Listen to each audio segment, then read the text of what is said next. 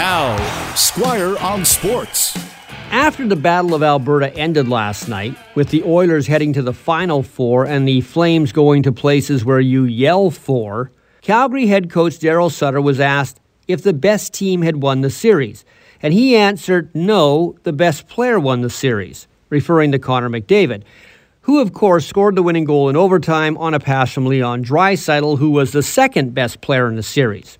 Now, we did talk the other day about another factor in Calgary losing being Jacob Markstrom suddenly becoming a mere mortal, like somebody put kryptonite in his water bottle.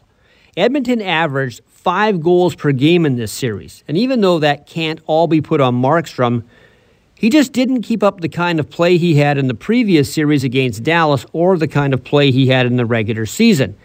Now, some think maybe he finally burned out, having played 63 regular season games, but Andrei Vasilevskiy of the Lightning also played 63 regular season games, and he's been clutch for Tampa so far.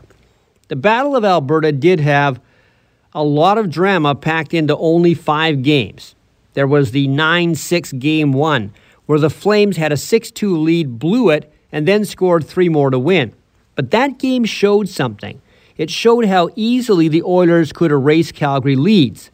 There were outstanding performances from McDavid and Draisaitl. There were crazy bad goals, like the two in Game 4 where Markstrom gave the puck away trying to clear it. And then, of course, Mike Smith let in that goal from Calgary's end of the ice. There were four goals in a record 71 seconds last night and a disallowed goal that did and didn't look like it was kicked in by Blake Coleman. But ultimately, he didn't really need to help it in because it looked like it was going in anyway.